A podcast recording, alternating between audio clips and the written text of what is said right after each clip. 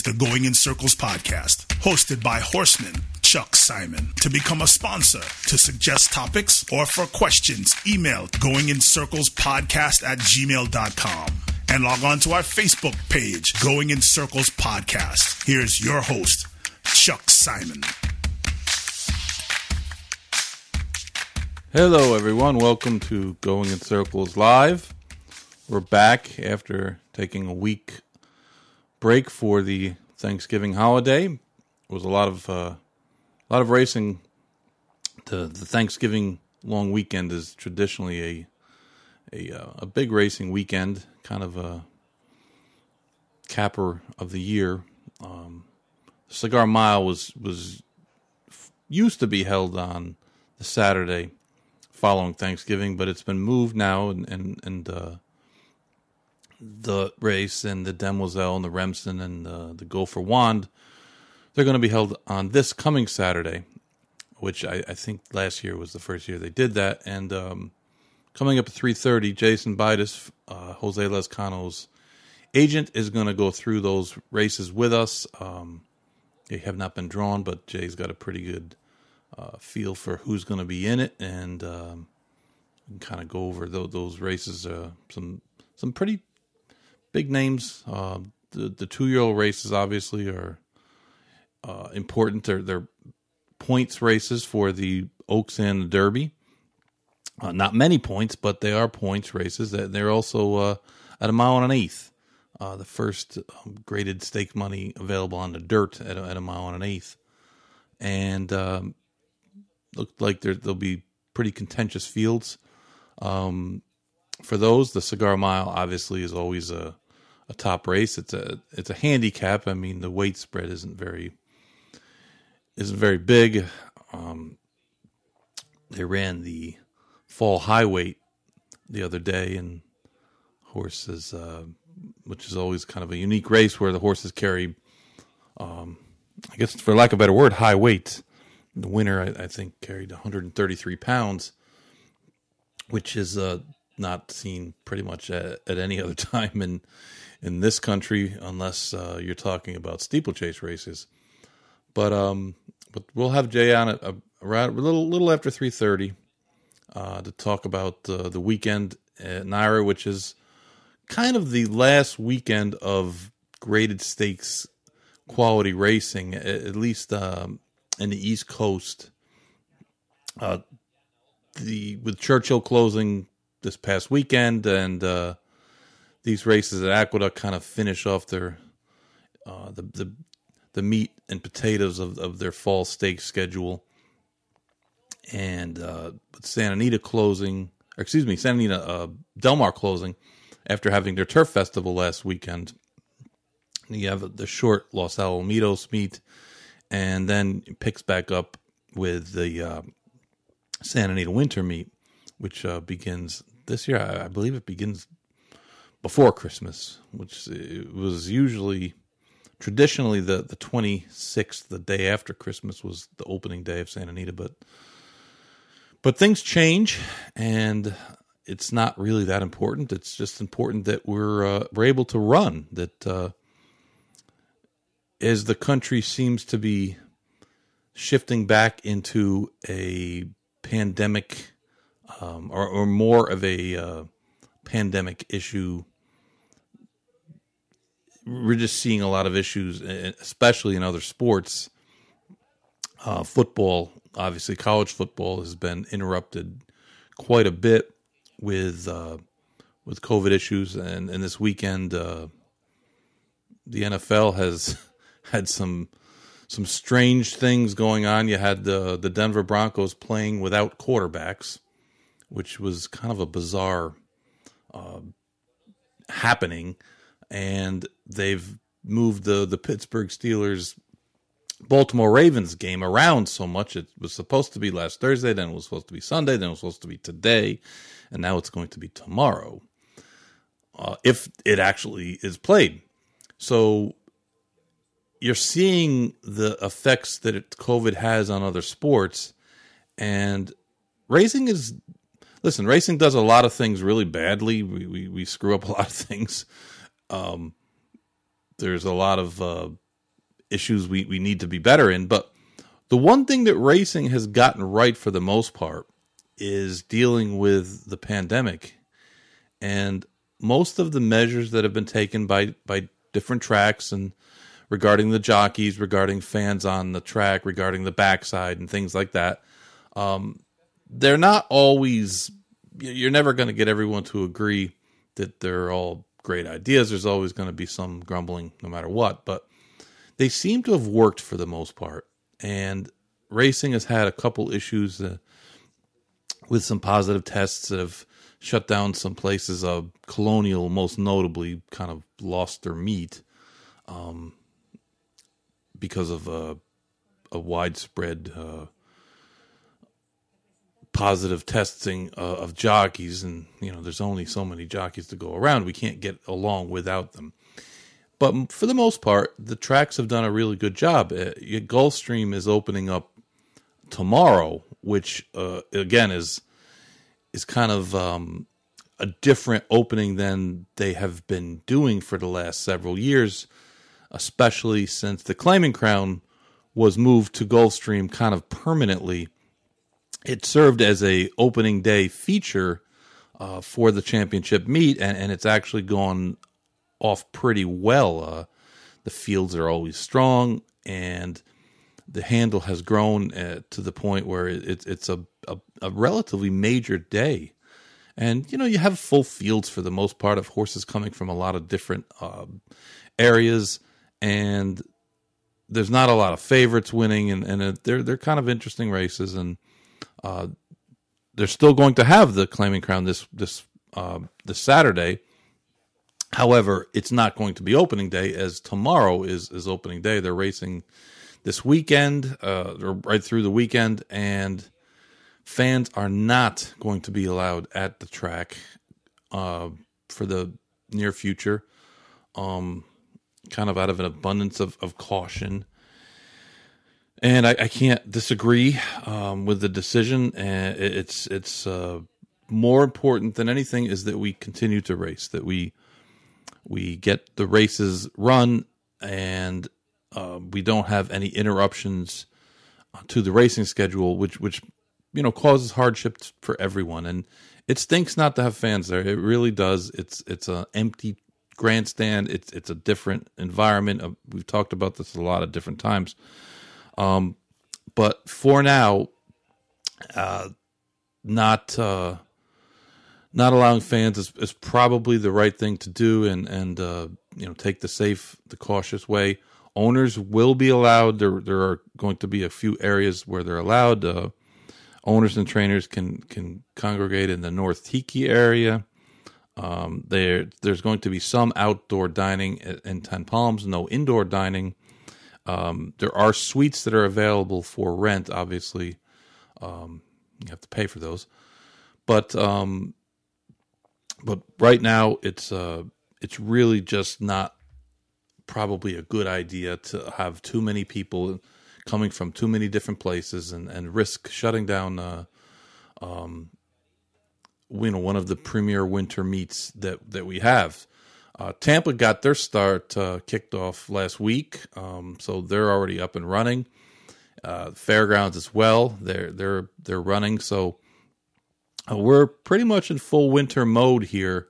Uh, the the NYRA four NYRA graded NYRA stakes this weekend is kind of uh, kind of the end of the road for the the northern stakes schedule for the year, and it's uh, it's winter, unfortunately, and it's uh, a little chilly here this this morning. I'm sure no one wants to hear how chilly it is when it's 60 degrees, but uh, it's it's definitely winter, and uh, and hopefully we we didn't know last year heading into the winter time what we would uh, what would befall us here in March. We we had no idea. Um, this year, obviously, we're we're hoping that things go smooth, and uh, that that just um, there's just so many variables. It's it's a difficult thing to uh, to plan for, but racing has done a, a pretty a pretty good job. We got all the classics in. We got most of the big major races in. We got the Breeders' Cup in. Um, you know, there is some good news that Del Mar just had a successful meet. Their handle was up about 22%. Um, I believe Okrunk's numbers, not the quote unquote official numbers, which seem to be bizarre. But um, handle was up. There was no fatalities during the racing, which is two meets in a row. Uh, I think that's uh, it's nice. It's great.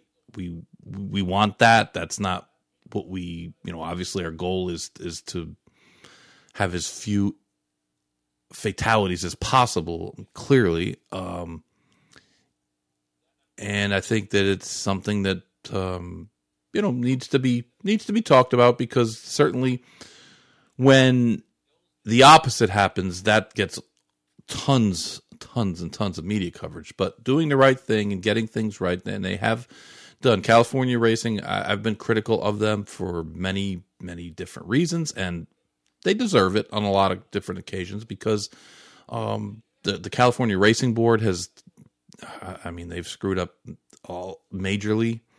Um, some of the things that happened in California uh, the the the passing of of the whip rule was was kind of hastily done and and and it's it's just been confusing. And, and you have some jockeys that have had had four or five different violations and they're still getting the same penalty. And uh, I mean I'm not to cry about that because I think that it's almost silly the rules that they've put in place. But um how, how do we you know how, how do we uh, if you're to have rules, you're to have rules, and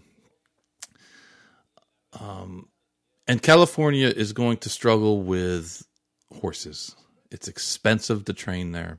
It's expensive to own horses there, um, and the purse structure is just not that strong, uh, especially compared to tracks like NYRA, like Kentucky, uh, Keeneland and Churchill, and soon to be Turfway, that have the benefit of alternate gaming. And it's just a fact of life these days that uh, tracks with alternate gaming, Oaklawn is, is a great example, and Oaklawn's done a super job. And yes, they, they only race a few months and, and they have uh, a year's worth of of uh, revenues that are being generated. And they built a big hotel and, and uh, they've made a lot of uh, a lot of improvements there. But but things are successful and and this horse racing we have enough things that aren't successful that we we need to do we do need to uh, accent the positives and uh, not the you know trainer positives but um Oaklawn's done a great job. Their their meet is uh, a better meet. it's stronger. There's better horses there. There's better racing and that's without a, a single turf race. So uh, it's hard for California to compete. Um, and certainly the facilities, the the Calif- uh, Santa Anita has just put in a turf chute that they're going to use at different distances, um, which is you know a good thing. Being that there's so many turf races run, I, I was kind of chuckling when looking at uh, Aqueduct this weekend, and you know the Aqueduct Turf Sprint Championship is a is a term that that 20 years ago would have got you a, a, a, you know kind of a funny look like what? Aqueduct has a turf sprint championship. Aqueduct, aqueduct doesn't even have turf sprints. But they do and it's a it's a big part of racing. I think the first uh, two out of the first three races tomorrow at gulfstream opening day of their championship meet is uh, turf sprints. And uh, people they race them they they enter them they're big fields. Personally, I have a hard time handicapping the races. It's uh, it's more of a crapshoot than than the other type of races. Even even dirt sprints um, seem to be a little more formful. Um, I have no numbers to back that. It's just uh, sometimes you look at the races on, on the grass that are and five, the five furlong races, especially where speed is is so important or you get races where the speed all collapses and the horse comes over the top and, and runs by them all and I, I just uh, I just find them hard to handicap but people bet them and, and people certainly trainers and owners like them because they they fill those races uh, really really strong.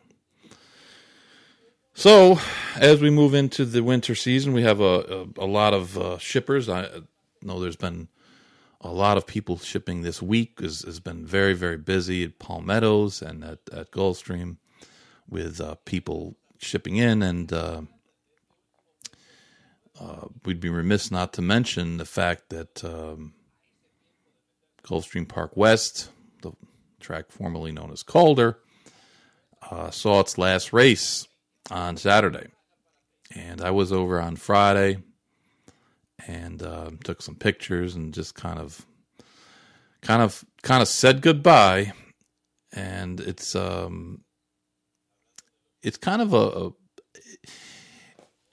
Calder's kind of been in racetrack hospice for a while, and that once the grandstand came down, it was kind of only a matter of time um, it wasn't a matter of if; it was a matter of when, and and uh, certainly we knew that this day would come. But uh, it, it's a difficult situation for people like me, people of my age and older that that grew up with Calder and grew up with Hollywood Park and grew up with uh, soon to be probably gone as Arlington Park, Suffolk Downs and Rockingham and Atlantic City and Garden State. Um, to a lesser extent, Sportsman's, Hialeah. And I get life goes on, and, and you know, racing is uh, an evolving sport, and we're so tied in now to alternate gaming revenues that the places that don't have them um, really struggle to keep up. Uh, places like Gulfstream that have them, but not to the extent uh, where the the money is really uh, hugely beneficial. The money is is the the, the, the money that was get, well, gotten for purses from Calder and from Gulfstream's casinos was probably roughly what uh, New York gets in a month. We, we, would get in a year. So it, it's just uh, there. There's a lot of competition down here for the Casino Dollar, there's the Dania Jai-Alai, there's the Old Hollywood Dog Track, there's the the Hard Rock, which is you know put in billions of dollars in renovations. Uh, there's a couple other ones in Miami. There, there's there's just a lot of uh, a lot of competition. Where Aqueduct and their casino sits where there's literally no competition. So, um, and you know, Oaklawn, Oaklawn is on another one. They don't really have any competition, and they're in uh, that kind of resort resortish area, and, and uh, you know they're they're generating purses purse money all year round, and only running a short period of time. So it, it's just a kind of a a sad thing in that you we're not replacing those those tracks um, the tracks that had character as well and you know, sometimes maybe we're a little over dramatic about uh, talking about character in, in, actual buildings. But when you see the, the, the tracks that we have um, that are that are built now, they're basically little grandstands, not much for amenities, and big slot parlors. And uh, slot parlor is like the least uh, the, the it'd be the, a building with the least amount of character. It, it's it's a warehouse almost with with slot machines. They're they're wherever you look, it's the same. Uh, I went to Hialeah last fall, and, and to walk in there and just walk around a little bit, and, and it's still it, it's well man, maintained, and they do have a casino over there, and uh, the the the grandstand is, is in great condition, and the back the backyard um, is is still in super you know super good condition, and uh, it's just yet you just have a, a, a different feeling about it. Barry and I talked last night on on the Big Monday show. We talked about um, when we were kids and how you would go to um, you know it's that feeling you get to go when you go to Saratoga and it's kind of a big deal and there's kind of an energy to it there's a lot of people there and the it's a big deal. There, there's people selling tip sheets and there's uh, lines to get in, and, and and it sounds weird, but um, it's just it's like the old days, and that used to be like that even at Belmont. Maybe not on a Wednesday, but on a Saturday at Belmont was with a good card. There there was a, an energy to it. You would park out in the parking lot and take the bus in with all the people, and everybody'd have their form and be handicapping the races and and um, you know Hollywood Park was a really unique place. I was only there a few times, but it, it was a, a, cool track. It, it, just was a a really nice um, nice place. It, was just a, a racetrack, a racetrack's racetrack, for lack of a better word. And uh, Suffolk, you know, when I was went to Suffolk, it was kind of dumpy, but it was still an old time racetrack. And I get, you know, there's no need to build racetracks to have 25,000 people sitting there in the stands and watching because outside of a Breeders' Cup or a, uh, a Belmont Stakes or a Preakness or a Derby, that doesn't happen. But but um, it is different, and, and it is it is a loss. And uh, racing year round at one track is is always um, a lot less desirable than when there's a move. Um, Parx is a great example, and this is not to denigrate Parx, but the the sameness, the monotonous, the, the the fact that no one ever leaves. It's the same thing, the same people, the same horses, the same, the same, the same, the same, and it gets a little bit old.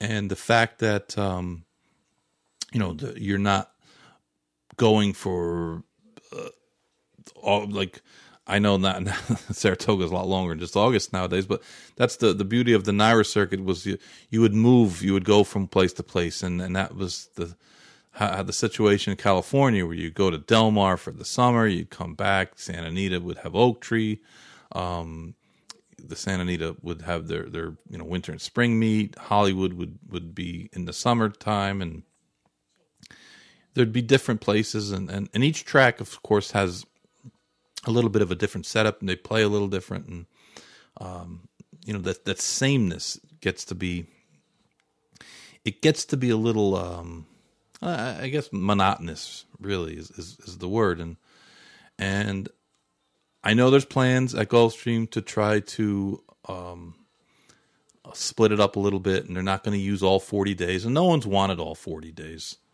the the 40 days is, is was only run only because it was required by the legislature in order for Churchill Downs to keep their slot license at Calder.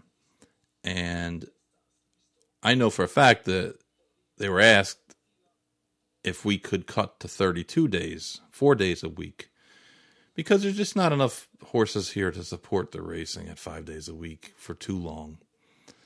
And to be honest, the, the, they did a good job this year at Calder. The, the weather was just terrible. Um, it was just brutal. I mean, the, there was so much rain, and they lost so many turf races.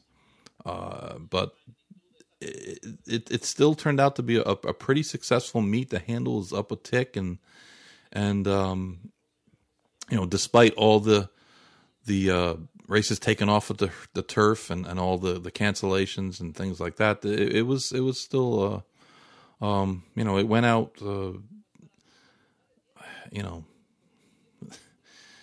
I guess uh, it's it's just kind of it's like when you, you extinguish the flame at the when the candles burn to the end, and that that's kind of how it felt at Calder. It was just not much there. It, just was a shell of itself, and uh, and uh, it'll be missed. It'll certainly be missed. And I, I know there's been you know conjecture about Hialeah for years about them filling in the blanks, which would be great. I mean, there's I don't know anyone that wouldn't really love the fact uh, that Hialeah still exists and, and, and could still host a race meet of, of some sort, even uh, maybe a three week, four week kind of short meet um, in the fall sometime. But the people that own Hialeah uh, have a very successful casino and it's expensive to put it. They haven't run on the turf course there since I think 2001. So you're talking 20 years since they've run turf races, and uh, when I was there, there was a big pile of dirt where the turf course would be. So it would cost a lot of money to get that turf course back in order. Uh, they haven't run real races in a long time there. They've run those fake races, but uh, certainly the the track getting the track back in order would be expensive. Um, there's no barns there. Some sort of uh, temporary arrangements would have to be made. And I don't know that the Brunetti family feels that it's worth the expense. Um, they're doing well. They're not not doing well, and I don't know that um, that they're really um, you know interested in in, ha- in ha- having a meet and hosting a meet. And uh, this is again, I have no none of them called me and said, "Hey, we don't want it," but I know there's been meetings and nothing much has come of it, and, and no one seems to feel like uh, anything is imminent there. And it would be great. Uh, there was talk a couple years ago about Hialeah being a, a permanent Breeders' Cup host, um, either on a, a, uh, a scale, a switching scale where they would go back and forth between, um, you know, Kentucky, the Midwest, uh, Santa Anita, out west and, and Del Mar and um, and maybe Hialeah because we really don't have any um, any East Coast uh, Breeders' Cup um, areas anymore. Gulfstream just isn't big enough to host it. Um, Monmouth had, had it kind of had a you know it was kind of a disaster there, uh, mostly because of the weather, but that's a factor. NYRA doesn't seem to have any interest in holding the Breeders' Cup anymore. Um, I, I don't know if Woodbine would ever be back in the mix. Obviously, they have a a poly track there, and there's um, just not very many you know, synthetic tracks left. So uh, competing, uh, having championship races over that surface, I don't know if that's going to fly. If if people feel like the Breeders' Cup people feel like that would be a, a good um, a good idea or not a good idea. I really don't know. But um, there was talk about that. The, the problem, of course, being again that it would take a, a pretty significant investment to get the track back in racing shape, figure out the the barn area of uh, you know have to kind of be a shipping meet, and the Breeders' Cup when when tracks host the Breeders' Cup, the the bulk of the revenues go to the Breeders' Cup, and the tracks are um, I don't know the exact uh, numbers, but the tracks don't get much of the revenue. So, um, again, putting a making a large investment for something you wouldn't get uh, a whole lot of money out of. You know, obviously the Breeders' Cup would have to be you know go partners or something, but uh, it's still there and it's still beautiful and it's it's still uh, um, you know still on people's minds and uh, it's. I wish I wish we could get something worked out that way. You know, sometimes you you talk about. Uh, I guess it's like the news. You turn the news on, right, and it's mostly negative stories. It's it's not that many stories that are uh, considered big, positive, smiley face stories. Those are kind of fluff stories almost, and most news is bad, and, and sometimes, um, you know, you you do podcasts like this, and you wind up talking about the controversial or the topics of the day, and a lot of times are are unfortunately there's a negative connotation to them. But I want desperately to talk about things that are positive. I really do. It's just so hard. And so many people in the business are, are so seemingly insulated from the real world of the business. And, and that might seem like a, strange kind of uh, description but there's a lot of things that happen in this business that a lot of other people don't seem to get. And man i, I just wish that um, i really wish we could we could focus so much more on trying to to fix what we can fix and try to get um, to the point where racing is growing again and real growth. A lot of the handle growth, we don't know where the handle even comes from anymore. And that's it's hard for me to take at face value when the reasoning that handle at certain tracks or wherever is increasing or increased or showed some gains. Uh, if it's gains from guys that aren't actually betting, if it's from algorithms, then the gains really aren't gains. Um, you know, it's it's a tough it's a tough thing. It, you, you once you let those guys in the pools, it's hard to to, to go reverse course, and uh, you know we need more actual people betting, people that handicap the races, that watch the races, that follow the races, that have a good idea of what the hell's going on, have a good opinion, understand racing, and and virtually no one I know has a better opinion or understands the actual racing game better than our, guest, Mr. Jason Beides. Jason, how are you? Oh, I don't know about all of that, Chuck, but I'm okay. Hope you're not an Indiana Hoosiers fan in college hoops. No, uh, I see that they're getting thrashed. Yeah, it's uh, it's not too pretty if you're an Indiana Hoosier fan, Chuck. Well, they're good at football this year. You know, there's no way yeah, they're going to be yeah. both. You know, I mean, like it's just like a rule. Where, where did that come from? I, I, I have no idea. I, it's hard to follow college football these days because, like, the Pac-10 just started playing. It's December, right? So, some teams have like two games. Other teams haven't played in two weeks. They change the schedules like on a weekly basis, and this team doesn't play, and that team does play, and it's and and and I looked up the other day, and Indiana was ranked like eighth, and I'm thinking, man, I didn't think their basketball team was that good this year. Then I was like, holy, that's football. like, Yeah. what, what the hell's going on? North Well, right Carolina's now- good at football. Right now, I'm watching the Maui Classic from North Carolina. So how much weirder does it get than that? Maui, North Carolina. Right? oh man. Hey, well, there's a Rome, New York, right? Uh, you would know better than me. And it's not. It's not like the. They don't have pizza like the Rome and in the real Rome. I would imagine not. You guys had a Jason. If if, if anyone doesn't know, uh, is is Jose Lezcano's agent, and they won a couple stakes this week. Um, you're like the turf sprint champion of Aqueduct. How'd that happen? You know, it's funny. I, I said before early in the show, I said, you know, 20 years ago, if you said, yeah, you won the, the, the Aqueduct Turf Sprint Championship, people would look at you like you're nuts. Like, like, what?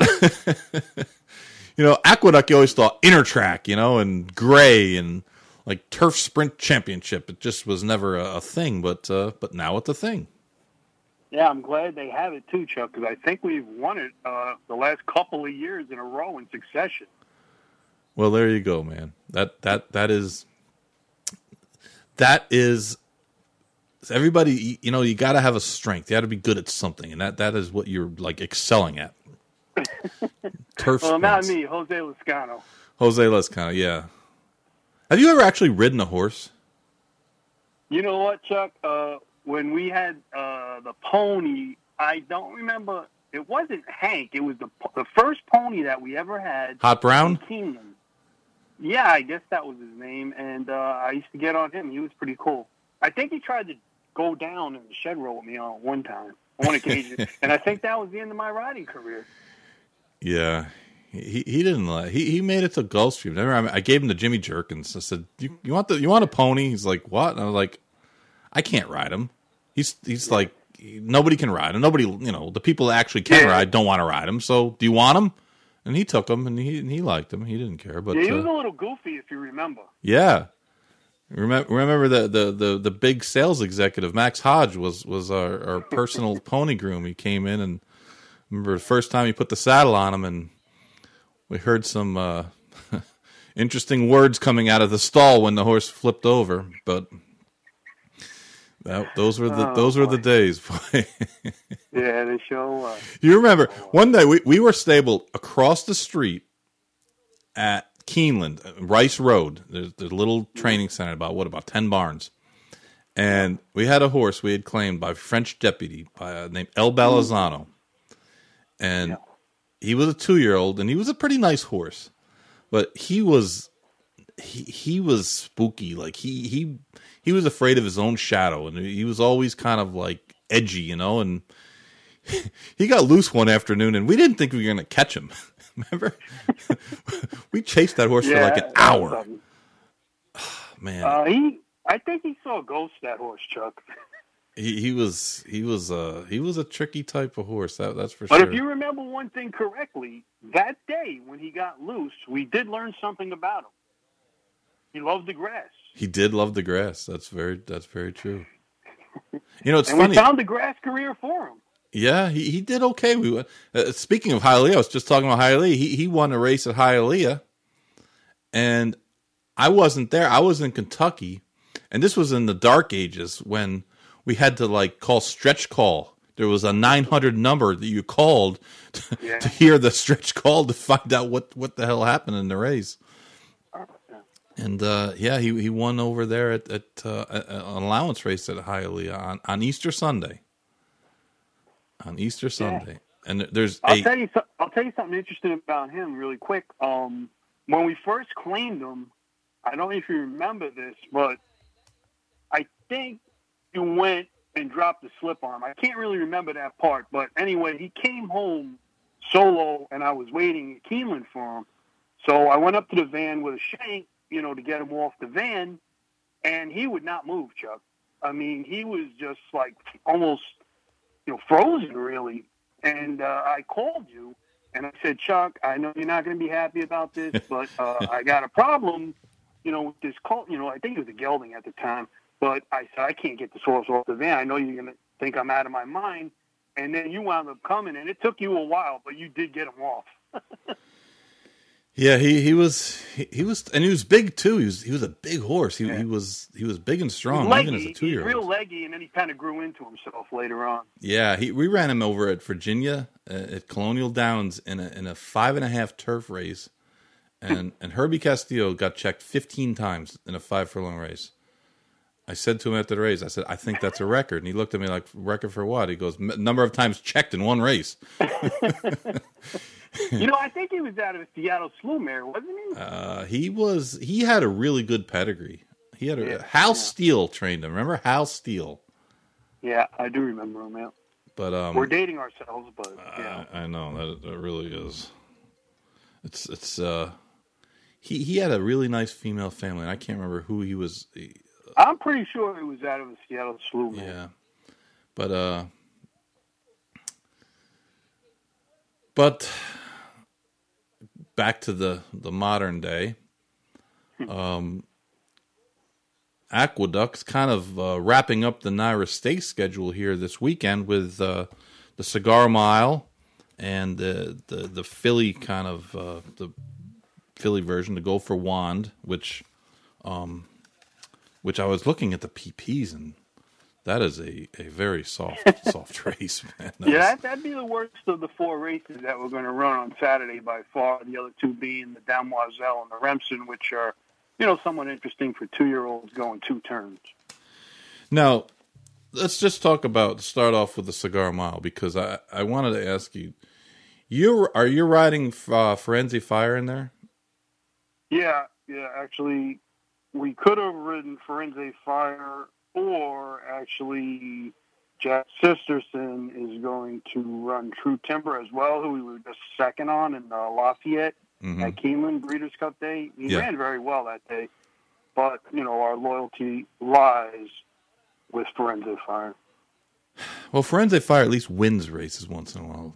True Timber, Yeah, True Timber. I, I had a half sister to True up. Timber, so I know all about True Timber. I followed him for forever, and I remember kept asking Kiaran McLaughlin when he trained him. I said, "Kieran, can you please just send him somewhere like Mountaineer? There's got to be a race he can, a stake he can win. I want to put this filly in the sale because she wasn't very good.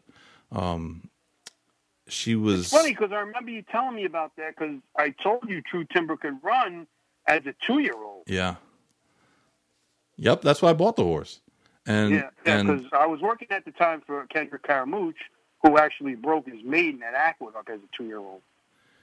he he was a horse, and he would always run good. And he ran he ran huge in the Cigar Mile like three years ago.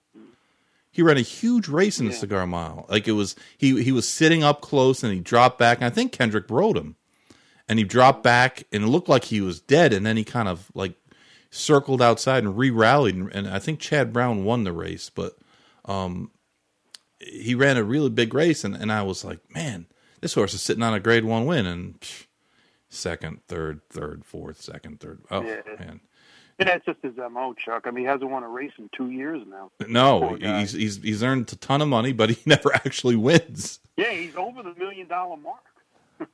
Yeah, he's uh, he's he's you know like you'd love to own him, but it's just frustrating, and I, I kept waiting for that horse to.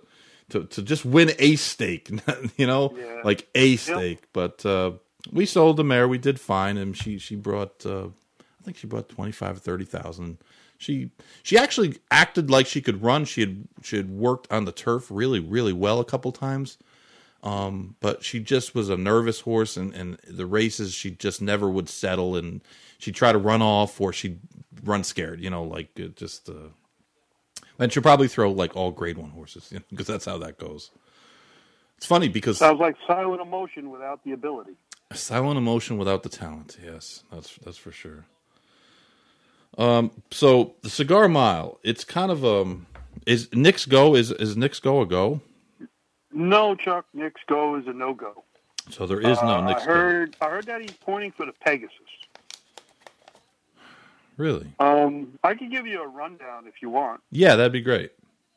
Okay, so now these are all probable, Chuck. Nothing's etched in stone, but uh, No, we, Jack we won't we won't hold it we won't hold uh hold it to it.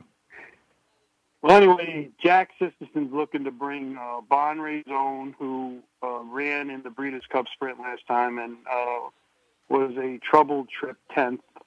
Right. Uh, he's also going to obviously bring True Timber. And then you're also looking at, uh, let's see, uh, Performer from the Shug McGaughey barn, a really, really nice colt. Son of Speightstown is uh, five for six in his life. He's only lost his debut. He's won his last five in a row. His last was off a, a pretty long layoff. It was a nice prep, you know, for this over at Belmont mm-hmm. then uh, Mr. Buff is a, is a possible. I, I think he's probably going to run. I'm not positive, but I saw he was listed as a, as a possible. Uh, also, you're looking at Mind Control from Greg Sacco barn, who was an also ran in that Lafayette. That True Timber was second. mm He had some trouble because there was a spill in that race. Right, right. Then uh, the interesting entrant is uh, the Colt, the three-year-old King Guillermo, who hasn't been out since the Arkansas Derby. He's, uh, I mean, he's the the wild card, I guess you would say, of the group. You know, then there's Firenze Fire, and, and that's pretty much your field, Chuck. It's uh, it's not uh, a lot of entrants, but it's an interesting race. Right, right. No, you know, I was thinking about King Guillermo, and um, to me, a lot of the three-year-olds outside of authentic kind of disappointed. Um, when you look at the horses who were the favorites going into the Derby, um, Tiz the Law, obviously, uh, and um, the the the horse uh, from Kentucky um, that had the scratch. Oh, okay. Uh, yeah, yeah, I know you're talking about. Just uh, can't think of his name. Uh, it's on the tip of my tongue, Yes. but I know you're talking about. yeah, like they kind of disappointed. They they didn't really. He ran into he ran into Breeders' Cup Mile. Yeah, he ran a Breeders' Cup Mile and really didn't run any good. He ran into Preakness and really didn't run any good. And and then uh, you know Tiz the Law, who who ran well in the Derby, um, but then came back in in the, in the I, I, you know clearly with a, with a not a great trip, but still did not race.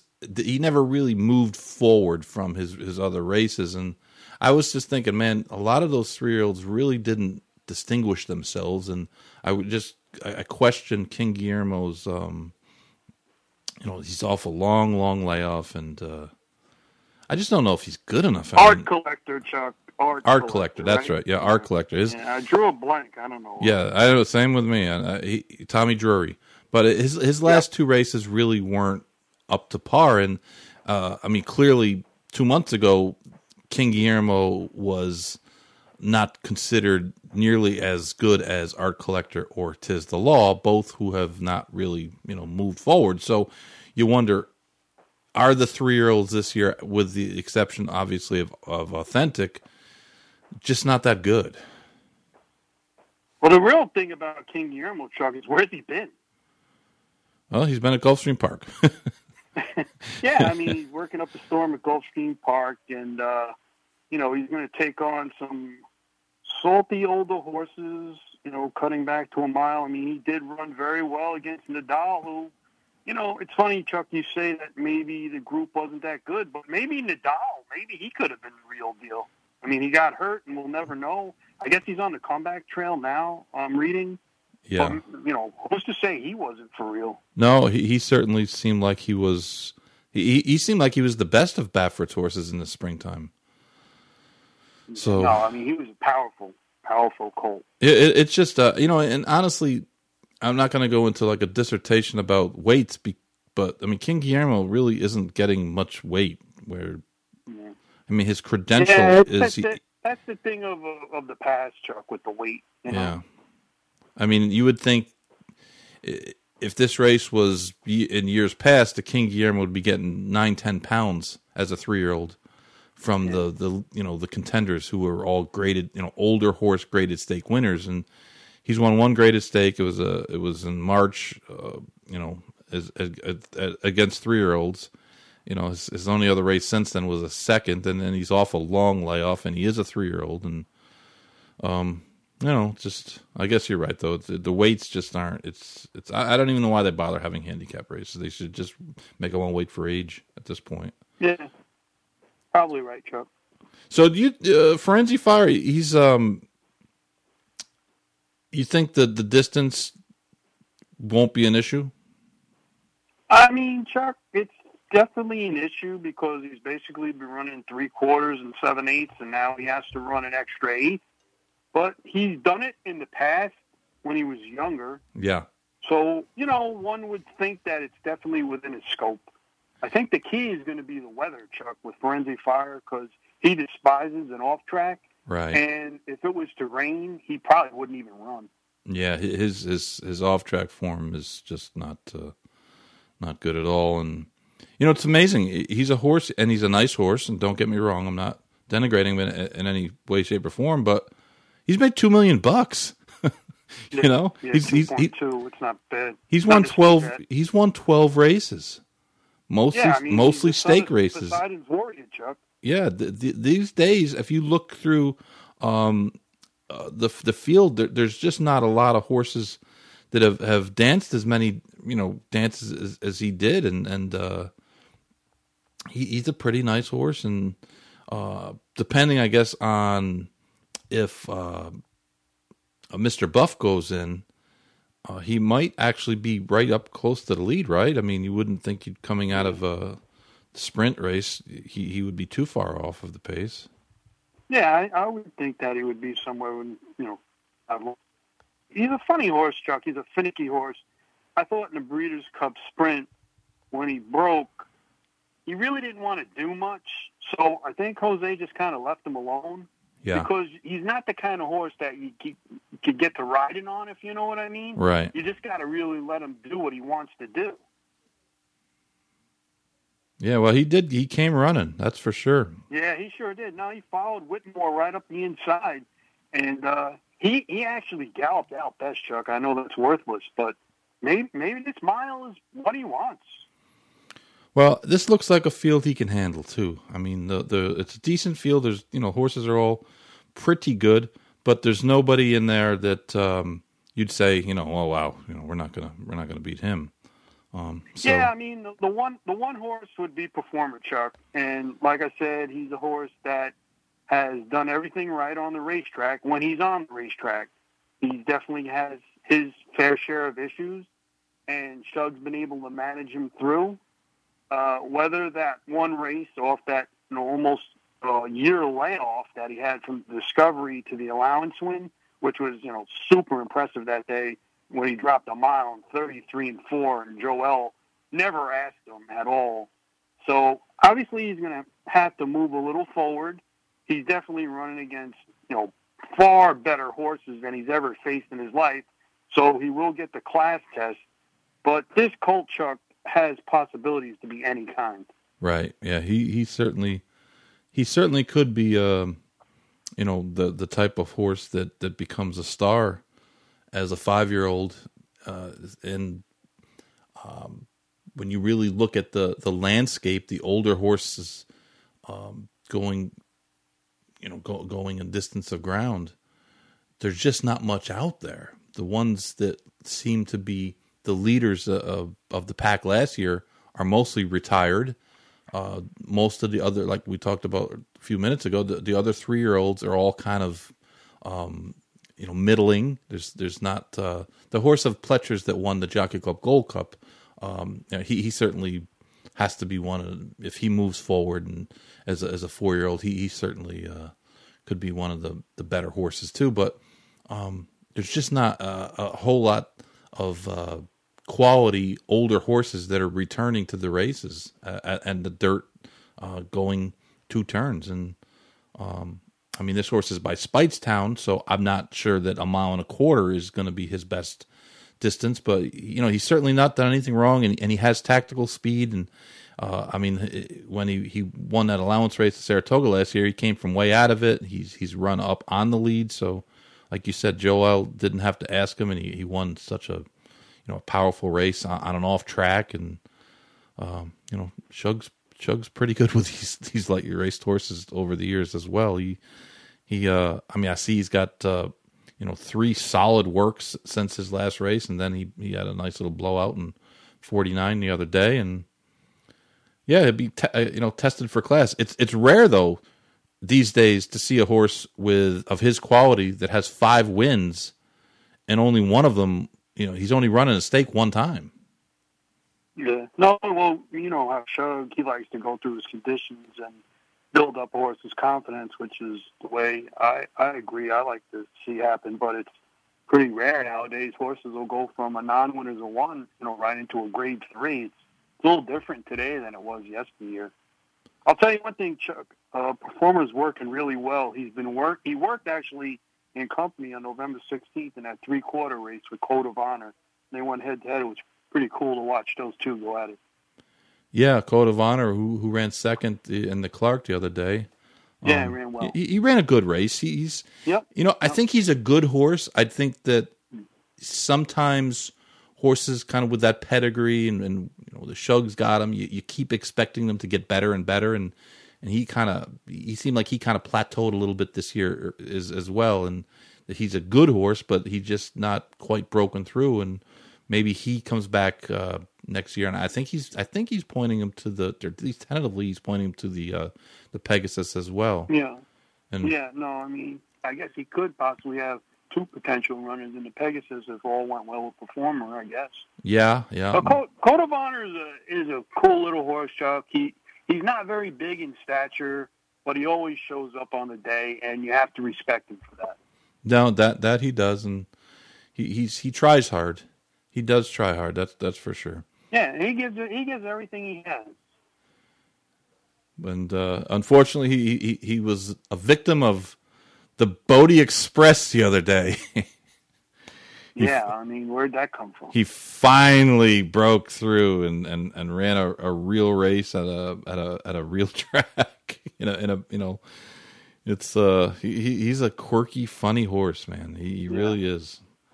But yeah, I mean, he has some ability, but uh, to think that he was going to come with that effort in the Clark, uh, I didn't see it. No, I can't say that I saw it either, but but he did run. He, he ran lights out. It was uh, it was a really it was a really strong performance. And you know the one thing about Bodexpress is it's always interesting because you never even know if he's going to get saddled or if he's going to get out of the paddock, if he's going to go in the gate, if he's going to run around. And so he, he keeps everyone on their toes. But uh, he, he th- those guys did a good job with that horse. They persevered with him. And the fact of the matter is that outside of a, a couple races in a row where he just didn't run any good at all, he's a pretty consistent horse, and and, and he's he's uh, he, has been first or second or third uh, a lot in his career. Mo- most of his races, he's hitting the board, and he just uh, you know had never really shown that kind of ability. I know he had run a negative three on the Thoro-Graphs in the race, which was a blowout at Gulfstream Park West, um, where he was just you know you could have definitely ridden him that day. but um, yeah, it's uh, you know, kind of an interesting thing. So the I guess he'll go into Pegasus too, Chuck. Who's that? I guess Bodexpress. Oh, for sure. Oh, he'll he'll go in the he'll yeah. go in the Pegasus for sure. Um, kind of the uh, the the filly version of the the cigar mile, the Go for Wand, which was named after the great filly trained by Billy Badgett. What a filly she was, yeah. Um, this race is really lacking in in star power. I mean, there's just uh, it, it's just seemingly um, uh, it's it's maybe a, a, competitive betting race because there's no there's no stickouts at all. I think the favorite will probably be uh, what do you think? Nona Madeline is she running? Yeah, I mean Nona Madeline is uh, she's supposed to be running, and she's definitely the favorite. You know, off of her decent second in the turn back the alarm going maybe a little too far, Chuck. At the end of the day, a mile and an eighth for her. Yeah. Yeah, the cut back to the one turn mile might be might be what uh, she's looking for, but I, I, don't know that I want to take her at uh, at a blinking yeah, light number. Favorite. But there, there's uh, who who else is is um, is scheduled to run in this race? Uh, not too many, Chuck.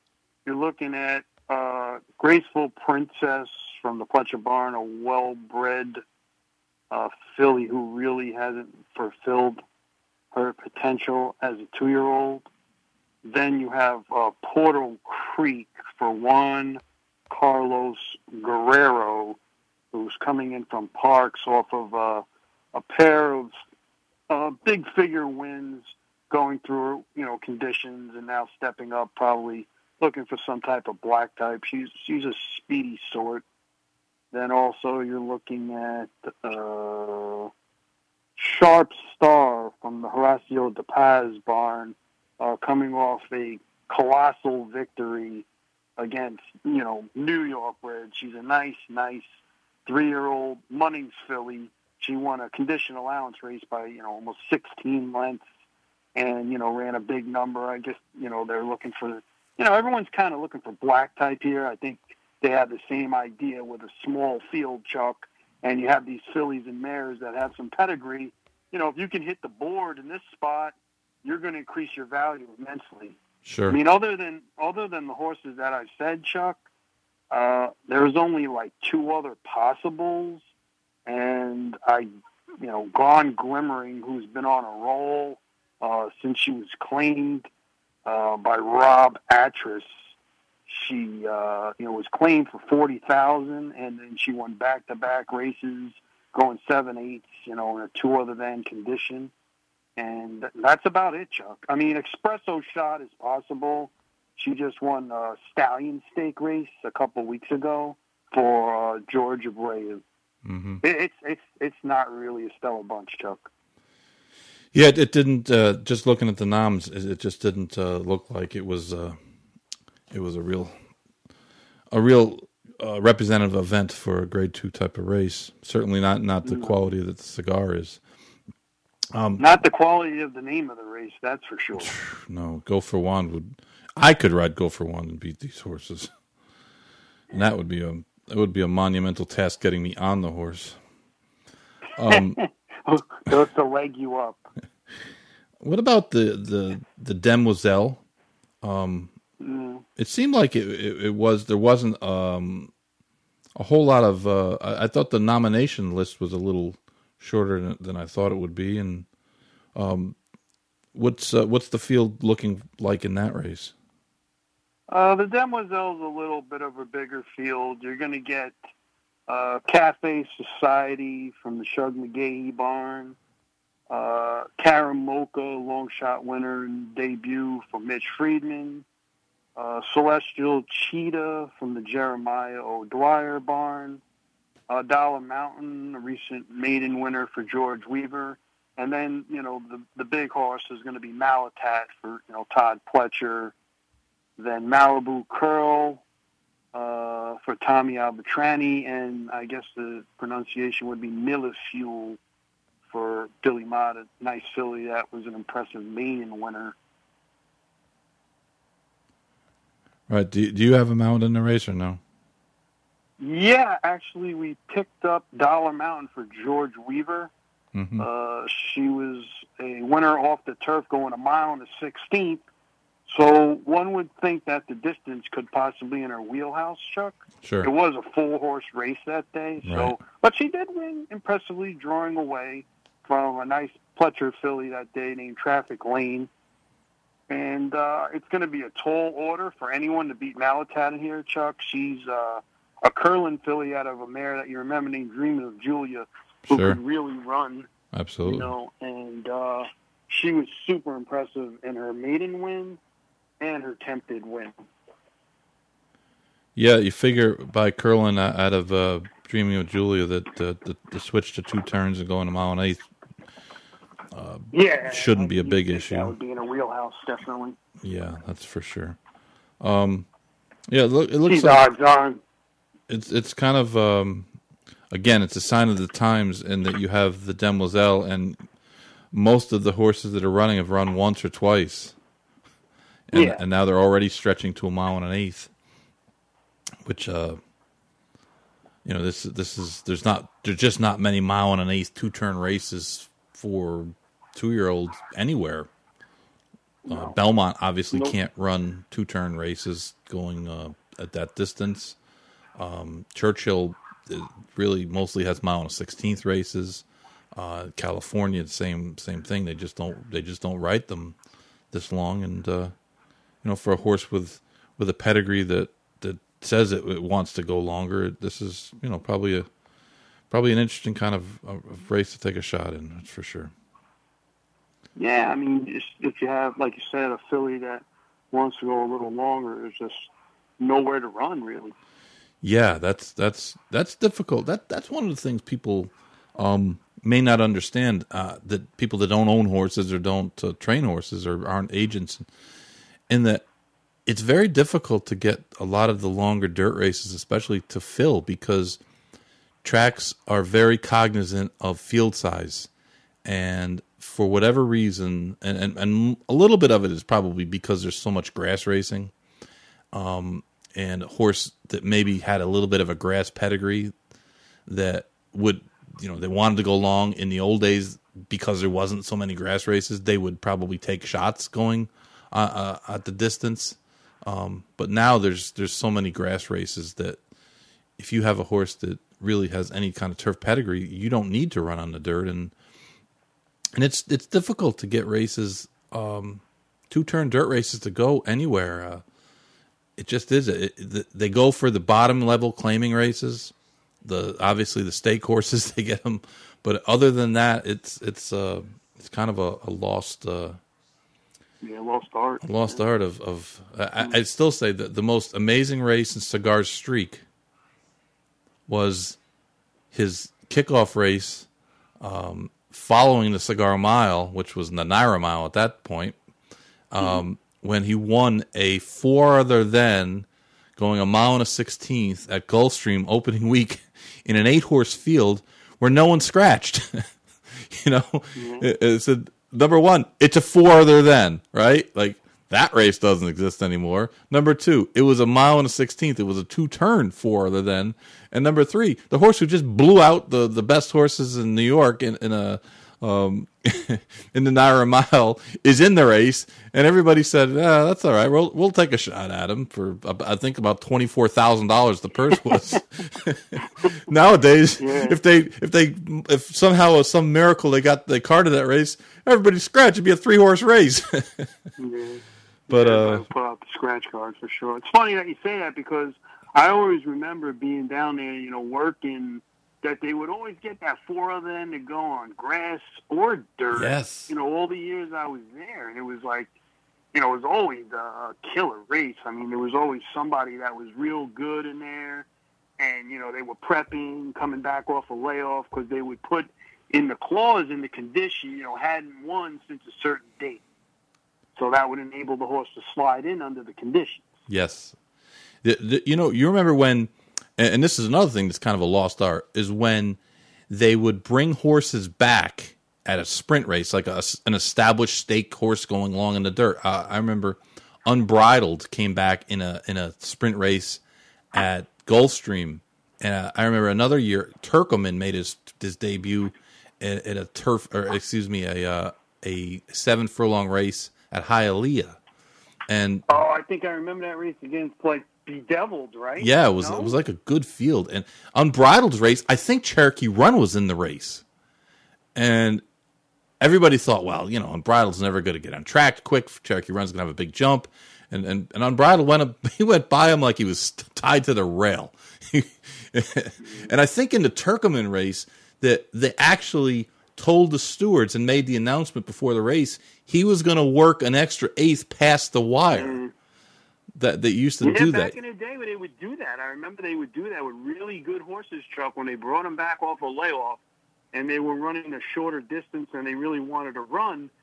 They would always gallop out, you know, an extra eighth or you know an extra quarter after the wire. You don't see that anymore. No, no, not at all. I, I- I think Easy Goer when he came back uh, is a three year old. Didn't they run him in the the um, the Swale and then in, then in Yes, the Bayshore, then the Gotham, then the Wood? Yeah. So he, he brought him back in, in two sprints, two seven ace races. Then he ran the mile, and the track was wicked fast that day. But he ran the mile in what like one thirty two and four, some crazy time. He just blitzed that field in in the Gotham. That was uh, that was that was nuts. But uh, yeah, that was a thing. And you tell people now, they're like, "What?" It's like, yeah, like they would have brought Tiz the Law back, and they would have run him seven ace. Like, huh? Why would they do that? Well, it's, it's, what, it's just what they did, and it's, it's kind of you know, just uh, Different era. yeah, just a, a, a different era, no no doubt about it. But um, uh, the one race we haven't spoke about that that's going to be uh, kind of a uh, one one of the the first kickoff legs for the Triple Crown season um, is the the Remsen, which is a, a Grade Two hundred fifty thousand dollar race, but it, it's also a race that uh, you can earn points for the the uh, the Derby with. Not many points, I think ten points for the winner, but uh, it is a, a Derby prep, and um, it it seemed like uh, a pretty a pretty solid group of horses in there. Yeah, Chuck. Uh, it looks like a small but select group. Uh, you're going to see Brooklyn Strong from the Danny Velazquez barn, New York bred. Recent winner is Sleepy Hollow. Uh, you're also going to look at uh, Known Agenda, a colt from the Todd Pletcher barn, a Curlin colt that broke his maiden going this distance, a mile and an eighth at Aqueduct. Uh, you're also going to see Ticking Time, the recent winner of the Nashua, going around one turn, the Jersey bred. Uh, you're also looking at Speaker's Corner, a nice street sense filly for Godolphin for Billy Mott, who broke his maiden at Belmont going 7 8. Uh, was the talk of the town at Saratoga, where he went off about 3 to 5 first time out and uh, disappointed somewhat in a you know, okay third, and then was able to come back and you know break that maiden.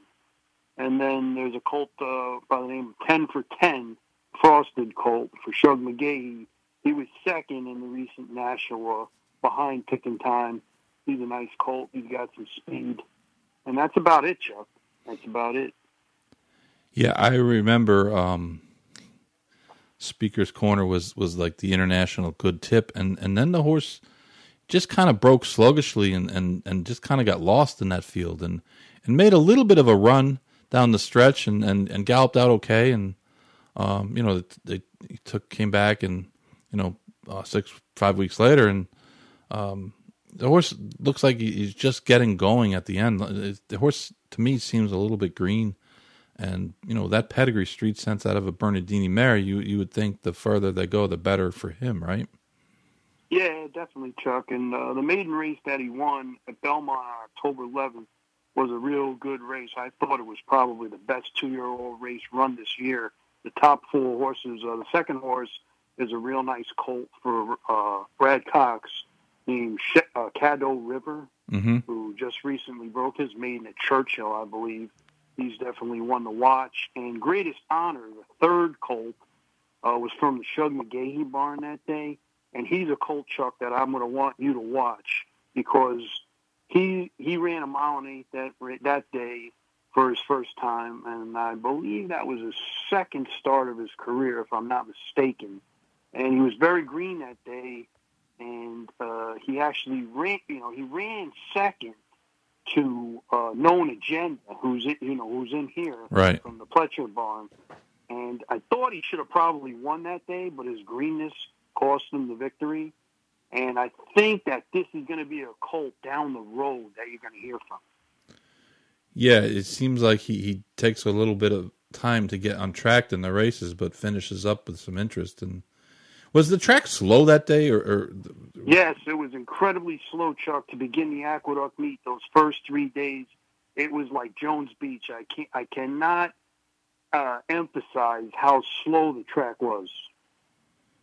So, so a deep track, known agenda, uh, fitness is coming back here in in less than a month.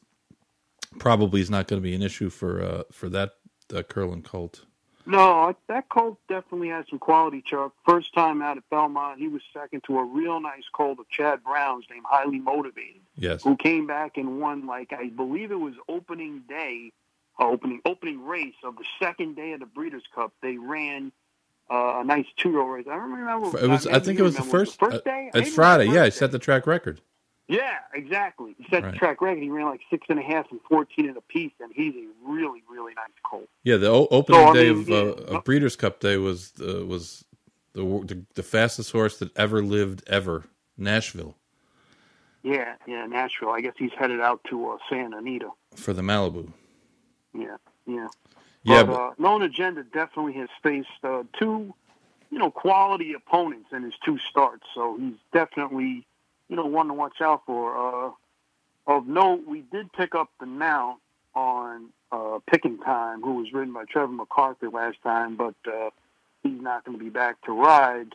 So, you know, we were, we gladly accepted. And the Colt, he, he's more of a grinder, Chuck. right, He doesn't have like a big turn of foot. Right. But he always, you know, he tries, and he, I, I would think he'll get the distance. He's a son of Stay Thirsty, interestingly enough, out of a King of Kings mare. So there is some stamina in the pedigree, and I just think that he'll keep on grinding. Hopefully, Well, th- that had to have been a, a wicked fast pace, considering the, the slowness of the Yeah. track on November eighth to go forty six to the half. I mean, he was only Yeah. a couple lengths off of it, and and to still, you know, draw clear. That that's. Uh, I mean, he, he he you know he's he's the most experienced horse in the race, and I mean he's got three wins too. That that can't hurt. well, what you say is true about the pace, Chuck. It was supersonic, and ten for ten. The Colt for Shug McGaughey is coming back in here, and that's why I'm scared of him because he actually hung in there. Yeah, extremely well for those excruciating fractions on that day. And it looks like since Shug has put the blinkers on this Colt, uh, the light has somewhat gone on, and he could be dangerous as well. So it's a nice little race, Chuck. you know it's funny because Shug doesn't like using blinkers. I mean, you don't Yeah, see very many horses like Shug's run with blinkers. on Mrs. Danvers, and he clicked too. So Yeah. sometimes these horses just need them. The gray Mrs. Danvers. Yeah, you know, she's almost white. She's like she's a beautiful looking filly. Yeah, yeah, she was she was impressive the other day. Yeah, It's, she was uh, super impressive. I mean, that was her first time around two turns, and uh, she really ran a hole in the wind chart. I don't know what she ran on the sheets, but I know she ran a huge Beyer number that day. Well, these, uh, you know, this this is a really kind of an interesting race. I think there's a lot of interesting prospects that are, are going to be better three four months from now than than they are maybe now, and maybe the horse that wins the race, you know, wins the battle but doesn't win the war. And uh, there there are I don't know quite a few horses in, in this race that, that seem like they have some ability and, and have a pedigree that says the the uh, you know getting on the, the Derby trail is is not uh, completely out of the question. And uh, you know, the the two the two boys races seem like you know real solid races. The two girl races seem like they might be lacking a, a little bit. But uh, you know, this time of the year, you know, a lot of, like I said, most most of the winter outfits have already relocated, and um, know, it's kind of the stragglers. Yeah. Yeah, the two Colt, the two Colt boys races are, are very good, Chuck. It's funny now because the Remsen, they always talk about the Remsen jinx. Horses that have been winning the Remsen the last few years have gone on to do nothing at all. Whereas yesteryear, it was an important race. right, right.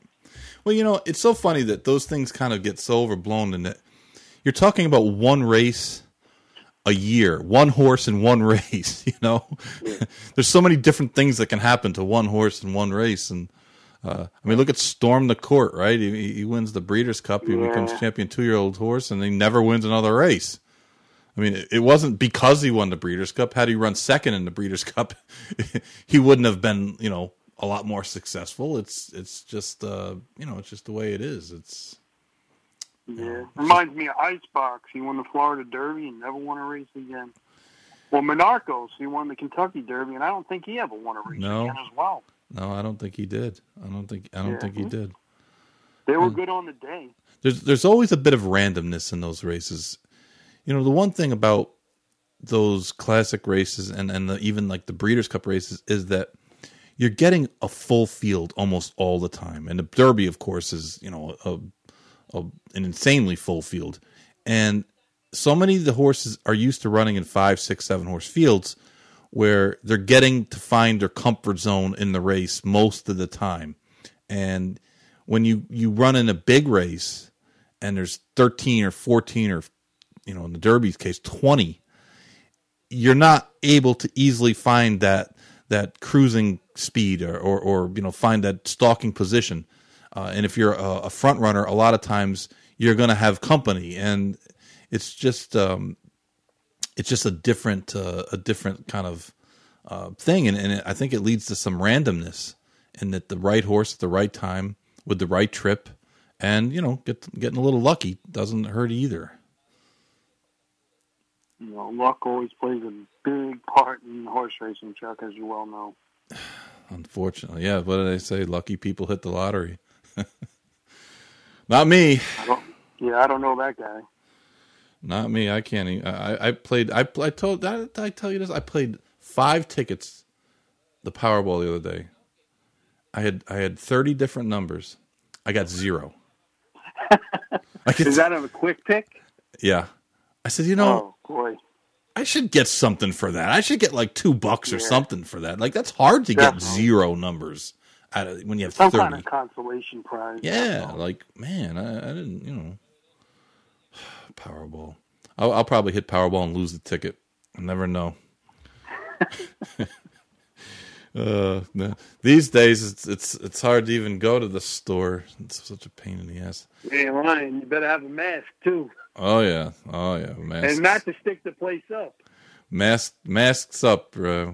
You better have them on these days, or some seventy-eight-year-old lady's gonna whack you over the head with her umbrella. but what are you? Are you hearing anything about? Um, I know New York is getting more and more lockdown. Um, is, is there any kind of rumors going around about what what's going to happen with racing? Um, hopefully the show will be able to go on. Uh, right now, they're allowing owners to go to the races. Right, right. I think that might come to a stop. You know, hopefully not, but uh, can't they I just mean, knock they, on wood? So far, so good, Chuck. They could just go to the casino side and, and, and pretend they're smoking a cigarette like those other people That's do. That's true. That's true. Yeah, I, I, I, hope the casino stays open. Yeah, of course. yeah, that's that's that's the thing is we're we're we're we're tethered to these casinos and yeah, you know we're they, all in. We're all in. If they go if they if they go go dark, then uh, Trouble. a lot of our personal goes dark with, with them. But um, Gulfstream, of course, was going to have uh, fans, I think, up to fifty percent capacity, but that's been changed, and um, you know, which which I think it, it just trying to get the meet kicked off, get through the year, and start off maybe next year if things change for the better with the the numbers and the pandemic. Maybe maybe we could see that, but I think the important thing is to keep racing going. Exactly. Yeah, just play it safe and just keep the game going. I mean, I mean, it's great if the fans can get out there. I mean, believe me, nobody wants to go to the races more than me. But uh, like you said, it's all about keeping keeping the races going and staying safe. True, that's very true. And and you know, I've been to the races um, a couple times during the pandemic, and it's like, believe me, it, when you go there and there's nobody there, or there's just a few people there, it's it's like worse than not than, than going at all. I mean, it's it's just like it's not what you expect. You know, you go to the races and you have a certain expectation level of a certain number of people there, a certain uh, element of you know the, the the sounds you hear, the the track announcer, the call to the post, to hear the horses warm up, the people talking. There's always some guy rooting for the seven horse at the you know Laurel simulcast, but when you get there and, and there's like hardly any noise and there's hardly any people, it, it's just weird. Yeah, it's it's real eerie, Chuck. I was going to Belmont, you know, basically almost every day because they were allowing agents to go to the races in the afternoon as well as owners. And when you walk in, it's just so. I mean, like you said, just uh, eerie and you know quiet. And you know, I like to watch races outside with my binoculars. And when the horses would come out onto the track, you could hear the riders like talking, you know, to the outrider or even to each other sometimes, which probably they wouldn't be doing if other people were there. Right. But it was so strange that I could hear clearly exactly what they were saying. Yeah, yeah, it it, it is. It's and fun. then you could hear you could hear the whip as well. I mean, they have these poppers on the end of these whip, these nerf poppers, right. and you know it sounds a lot worse than it is, but you know you can distinctly hear it coming off the quarter pole, you know, with no one there. I, I was at uh, Gulfstream early in the pandemic, and, and they hadn't, they weren't, um, they weren't showing the races on the infield tote board, and they didn't have a call. Like Pete was doing the call, but it wasn't going to the out to the track. So it, it was just, it was just so weird when the the, race is off and it's and it's quiet. You know, it's just it's just weird. It's just a, a strange feeling, and then I, I just was like, man, it's this isn't fun. And and you know, there's a social aspect. You go to the races and you see people, and and you know, there's always the characters that you see there, and guys you talk to, and you know, you talk about races, and you know, in New York, we always wind up, you know, getting in arguments with each other about stupid stuff. But but it's it's that that's missing, and and you don't get that at home. You know, you sit at home. What do you do? You wind up arguing with yourself or like you know, or, or, or, or the worst, you lose you lose connection like at the when they hit the quarter pole. Oh yeah, that happened the other day. I was watching a race on TVG, thinking it just went out. I was like, hmm. yeah, that's uh, you know, it's it's funny the things that you you miss, just the little things, just showing up at at the races and going and seeing, uh, you know, seeing friends or seeing guys and um, you know, missing the and and I talked about it with Barry last night about how racing, you know, the the experience of going to the races has changed. And I remember when I was working at Yonkers and I would go over to Belmont, um, you know, and I'd have to leave early because we would, you know, have to get back there for six o'clock. But even that, even then, and we're not talking, you know, 1960, there was people going to the race, especially on like a Saturday. You know, there was a lot of people um, compared to now, and, and there was a buzz. You know, um, and that just kind of gone. And, and you know, you maybe at Saratoga a little bit, and you, you go to Keeneland on a big day, and the big days are still like that, but it's the other days where it's it's just uh, it's just so different, and uh, I kind of miss that. You know, you miss that feeling like you're going to some see something, and and uh, you know the the crowd kind of al- always energizes.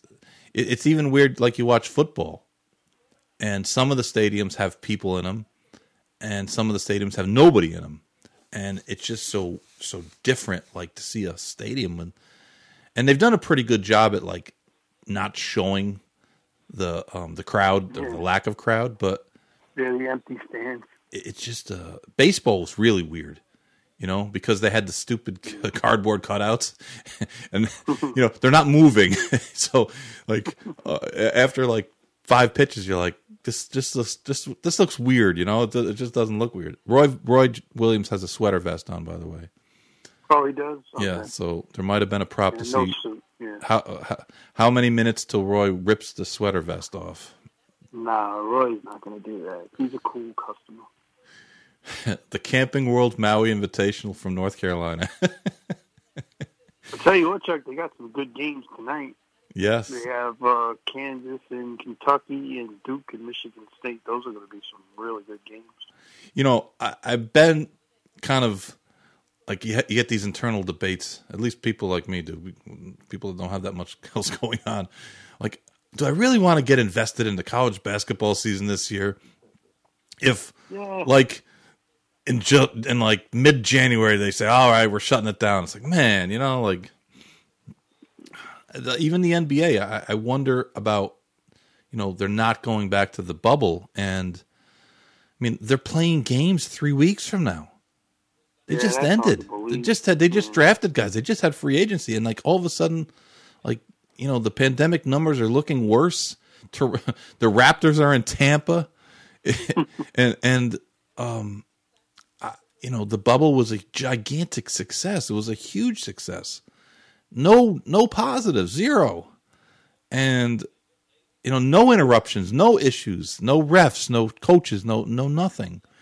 And now they're going to just play in front of empty stadiums and you know, and I guess you know the the 49ers, the San Francisco 49ers because of Santa Clara County passed some ordinance, they they moved they picked up and moved to Arizona Yeah. for the next crazy. three weeks. So they're they're not even going to be there. So like, Stanford is in the same county.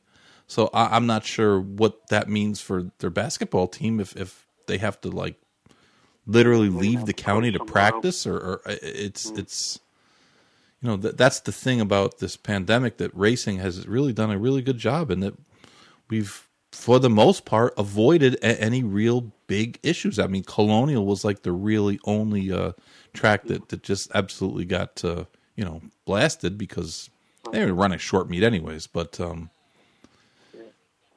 you know, we'll see, and, and and like I said, the rules have been. Uh, you know, to certain places, different places, they've been a little bit kind of annoying in some ways, but uh, but overall, it's it's it's worked, and hopefully, we can just uh, get through until things get better and everybody gets the vaccination or whatever the hell's going to happen. Yeah. Yeah, So let's hope. That's all we can do is hope, Chuck. that is true. I know one thing, Chuck. If I told you back when we were at Tampa Bay that we'd be going to a possible Raptors game, you would say I was out of my mind. Can you imagine the Ta- the Tampa Bay Raptors? I mean, you you can't even make that one up. You know, it's funny because I I didn't I hadn't even thought about like, hey, you know, teams aren't going to be able to travel across the border because you know they have like rules and laws, and it just kind of came out of the blue. And oh yeah, the, Toronto's going to play in Tampa. Oh, they are. Yeah. You, know, you got to do. You, you got to see if we can't get Fred VanVleet out to Tampa Bay Downs. Yeah, right.